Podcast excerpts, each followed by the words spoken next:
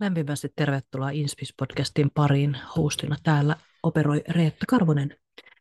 Jos tykkäät tästä podcastista, jaa tätä toki, jotta nämä platformit näyttää tätä podcastia laajemmalle yleisölle. Voidaan jakaa tätä ilosalemaa sanomaa mindsetista, mielenterveydestä, inspiroitumisesta, hyvinvoinnista. Ja jätä tälle arvostelun, niin myöskin nämä platformit näyttää tätä suuremmalle määrää ihmisiä. Lämmin kiitos. Tänään me inspiroidutaan siitä, miten me ei pystytä fokusoitumaan yhtään mihinkään. Joo. Useinhan meillä saattaa olla tässä ajassa haasteita saada asioita tehtyä. Meillä voi olla niin kuin, ilmoitukset piippaavat puhelimessa, tulee sähköposteja, tulee omia ideoita, tulee joku tekemätön asia mieleen. Ja koska meiltä myös vaaditaan usein ajattelutyötä ja sitä, että me pystyttäisiin fokusoimaan, niin mä kerron tänään kolme erilaista keinoa, miten omaa fokusta voi edes auttaa ja parantaa ja ehkä inspiroitua siitä, että tämä on ollut mulle haastavaa, miten mä haluan tähän nyt suhtautua, miten mä haluan tätä ehkä uudelleen määritellä ja käsitellä. Joo. Mm, mm. Me eletään aika häiriötekijäpitoisessa maailmassa. Sitten kun puhelimet tuli tuossa 12 vuotta, 13 vuotta sitten laajemmin meille käyttöön, niin me ollaan tultu vähän niin kuin vahingossa tosi hyviksi häiriöitymään.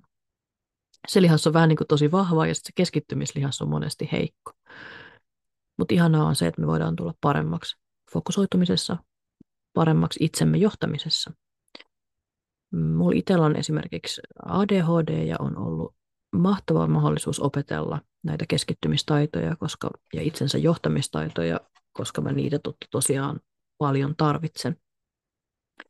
Vähän niin kuin mä oon oikeakätinen ja tosi hyvä kirjoittamaan sillä kädellä, mutta se vasen, vasemmalla kädellä kirjoittaminen on ihmeellistä suhrua. Mutta jos mä treenaan, niin mä tuun siinä paremmaksi. Fokuksen kanssa on sama juttu. Se syy, miksi fokuksen suuntaaminen on tärkeää, on se, että meillä on kaikilla tämä 24 tuntia vuorokaudessa ja se aika, kun me ollaan varattu johonkin tiettyihin asioihin, niin me haluttaisiin keskittyä siihen, antaa siihen sataprosenttinen aivokapasiteetti. Ja fokus, me ei tavallaan saada sitä aikaa lisää. Kaikkien aikataulut on toki erilaisia, jos on lapsia, harrastuksia, mitä ikinä, ja silloin kun on se aika, että nyt mä istun alas ja teen töitä, opiskelen tai teen jotain muuta, joka vaatii keskittymistä, jotta me voidaan luoda niitä asioita, joita me halutaan tänne maailmaan tuoda, tehdä asioita, jotka meitä kiinnostaa, olla se ihminen, joka halutaan olla, ja me istutaan alas, että nyt on se aika to take action, niin miksi me haluttaisiin antaa vähemmän kuin 100 prosenttia meidän aivokapasiteetista kun mä esimerkiksi kirjoitan jotain tekstejä tai teen postauksia tai vastaan mun asiakkaiden viesteihin, mä haluan olla 100 prosenttia läsnä, antaa siihen mun täyden fokuksen ää, siihen hetkeen täysin, ei 40 prosenttisesti, vaan mielellään 100 prosenttisesti. Ja vähän sama kuin me huomataan, että jos meillä on vaikka ystävä kylässä ja me yritetään tehdä jotain uutta reseptiä tai seurata jotain uutta reseptiä ja tehdä ruokaa ja samalla keskustella, niin kumpaankin asiaan keskittyminen vähän niin kuin pirstaloituu ja hajoaa, eikä ole niin hyvää ja syvää kuin se, että me istuttaisiin ihan ystävän viereen ja todella kuunneltaisiin ja tulkittaisiin, tunnusteltaisiin ja havainnoitaisiin, mitä tämä ystävä multa nyt kaipaa, mitä hän haluaa ehkä kuulla, miten mä voin tässä hänen kanssa yhdessä keskustella tästä asiasta. Tai se, että me tehtäisiin sitä ruokaa täysin keskittyneenä nauttien siitä ruoanlaitosta. Mutta toki tämmöistä tämä elämä nyt välillä on, eikä siinä mitään. Mutta jos on jatkuvasti semmoista, että fokus on hajaantunut monen eri paikkaan, niin mulla ainakin tulee siitä itselle aika levoton olo. Ja pyrin siihen, että keskityn vain käsillä olevaan hetkeen ja tilanteeseen. Sitten tulee jotenkin kirkas tyyni, tilan tunne, levollinen fiilis ja ne asiat, mitä mä tuotan niin, ja luon, tuntuu, että niiden takana on hyvä seistä. Mm, mä kerron tänään kolme vinkkiä, miten me saadaan aivot ja keho mukaan fokusoitumiseen.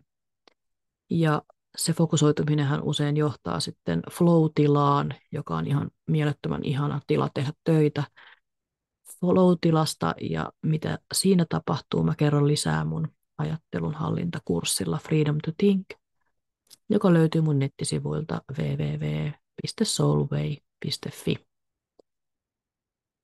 Yksi asia, joka on super tärkeää ja toimiva, tehokas metodi itsensä johtamiseen ja fokuksen suuntaamiseen, asioiden aikaansaamiseen, on Pomodoro-metodi. Ehkä mun seuraajat on kuullutkin, että mä puhun tästä ja moni varmasti tämän tietää, mutta tämä on niin, niin kuin ylivertainen siihen, että jos me halutaan saada jotain niin kuin deep work done ja meidän on niin kuin luotava jonkinlainen rutiini. Me halutaan poistaa kaikki häiriötekijät, jotka haittaa sitä keskittymistä. Ja tämä voi vaatia radikaalia toimenpiteitä, kuten sen, että vie puhelimen toiseen huoneeseen, laittaa ilmoitukset pois päältä, laittaa ehkä jopa wifin pois päältä, jos on vaikka kirjoittamassa kirjaa ja tulee sähköposti-ilmoituksia tai muita juttuja, niin että sulla on vaan se, mitä sä oot nyt sen 25 minuutin aikana päättänyt edistää ja tehdä. Voi kokeilla niin, että ei ole häiriötekijöitä ja katsoa, mitä tapahtuu. Jos me ollaan toimistossa töissä tai muiden ihmisten parissa, niin voi laittaa jonkun lapun vaikka oveen tai vaikka omaan selkään, että mä en osaa keskittyä, älä ota mun kontaktia tai mä villiinnyn ja puhun sun kanssa tunnin. Tai voi olla vastamelukuulokkeet.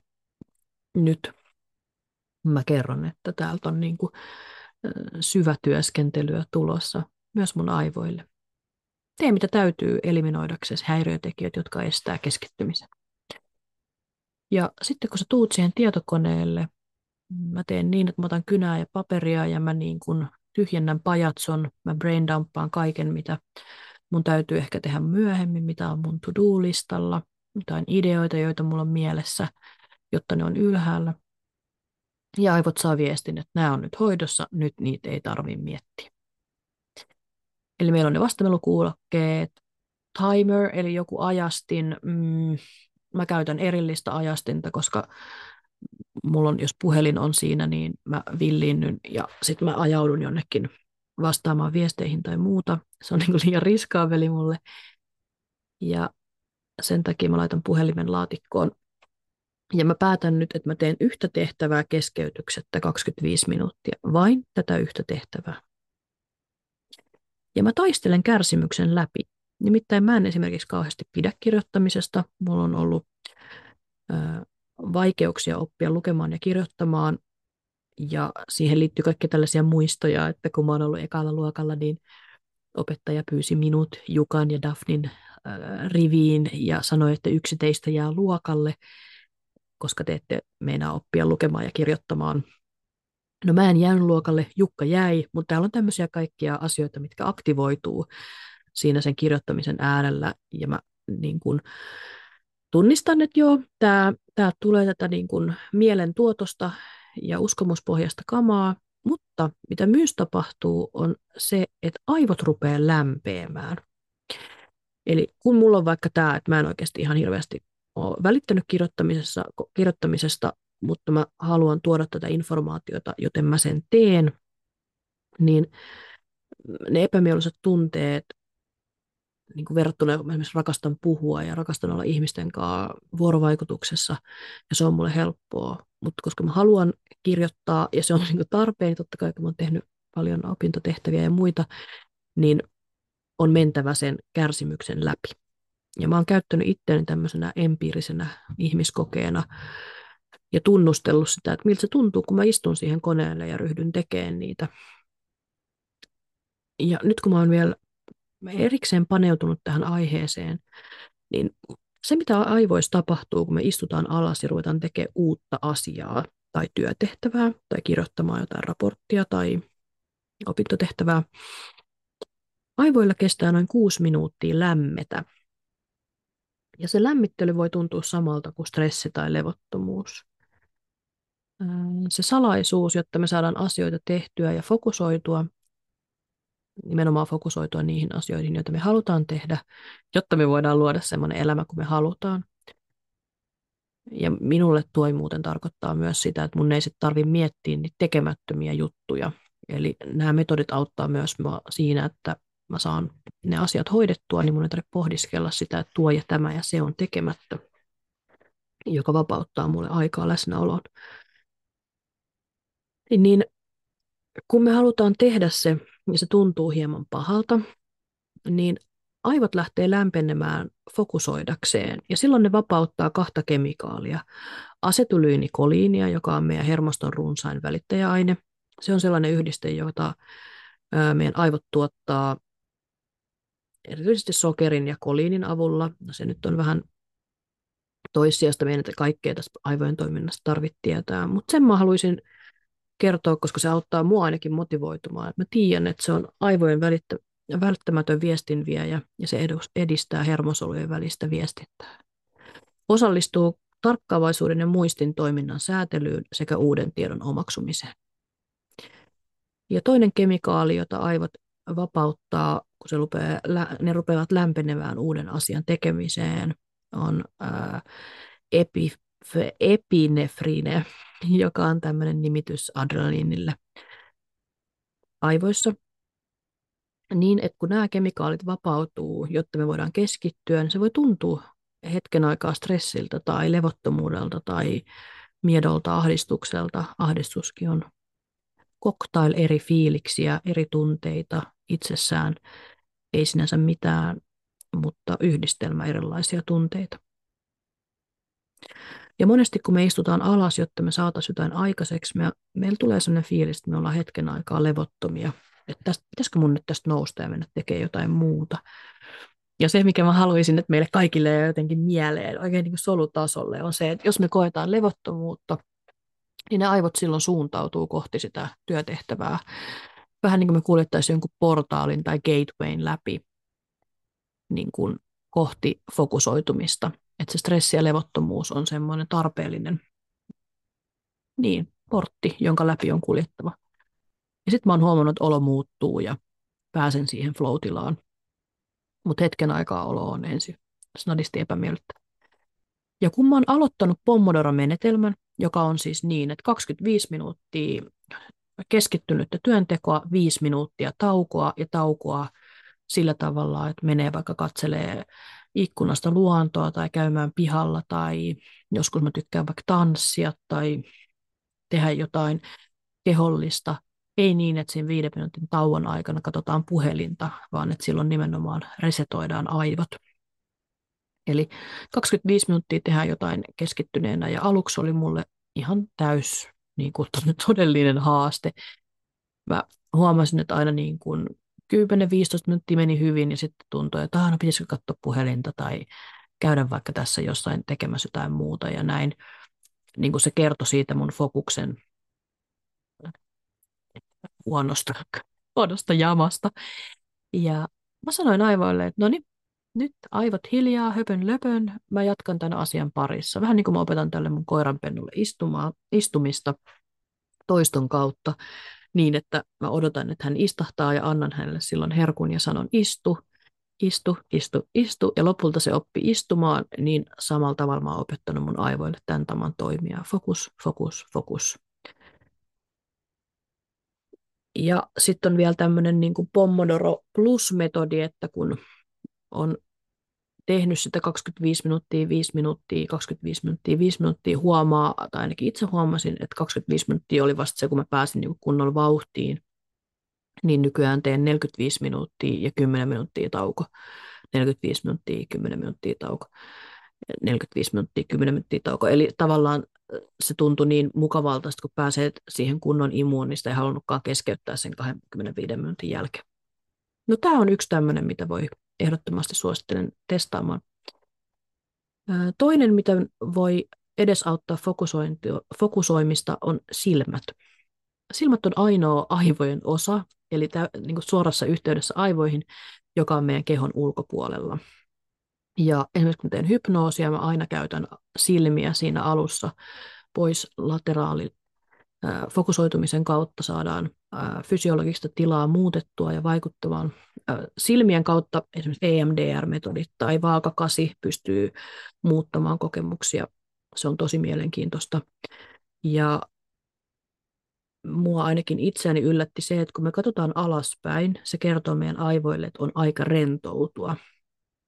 Ja kun me mietitään, että kuinka paljon me ollaan kyyryssä ja puhelimen kanssa, niin minkälaisen viestin se antaa meidän aivoille. Ja koska mental focus follows our visual focus, eli me voidaan niin kuin sen ö, ulkoisen visuaalisen fokuksen kautta vaikuttaa meidän mieleen, vähän niin kuin me oltaisiin, nämä kaikki menee tänne luolamiesaikoihin, vähän niin kuin silloin kun me oltiin luolamiehiä ja me nähtiin jossain kaukaa, kaukana joku saalis, niin meidän piti niin kuin locked, meidän piti niin kuin pysäyttää meidän fokus ja keskittyminen ja katsoa, että mihin toi eläin katsoo, mitä se haistelee, onko se lähössä tuosta kohta juoksemaan. Ja se kertoo meidän aivoille, että nyt on aika fokusoida.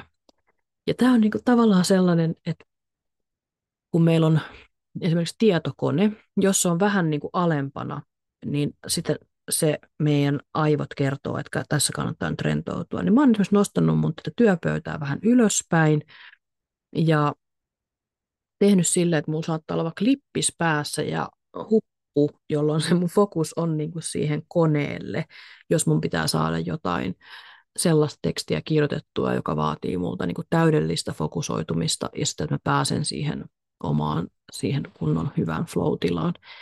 Niin tätä voi esimerkiksi kokeilla ja katsoa sitä, että miten se työpisteen ergonomian muutos tai kokeileminen voi vaikuttaa siihen omaan fokukseen.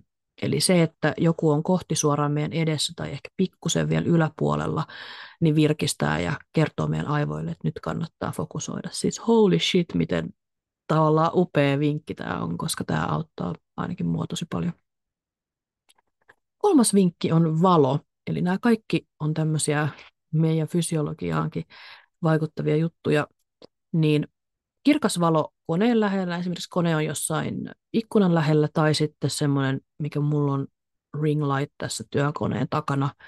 Meidän silmissä on semmoisia reseptoreita, jotka kertoo silloin, että aurinko on ylhäällä, on aika fokusoida. Ja aivoille tämä on viesti, että nyt ei valmisteta melatoniinia, joka siis muodostuu hämärässä, vaan nyt on aika fokusoida, koska on päivä.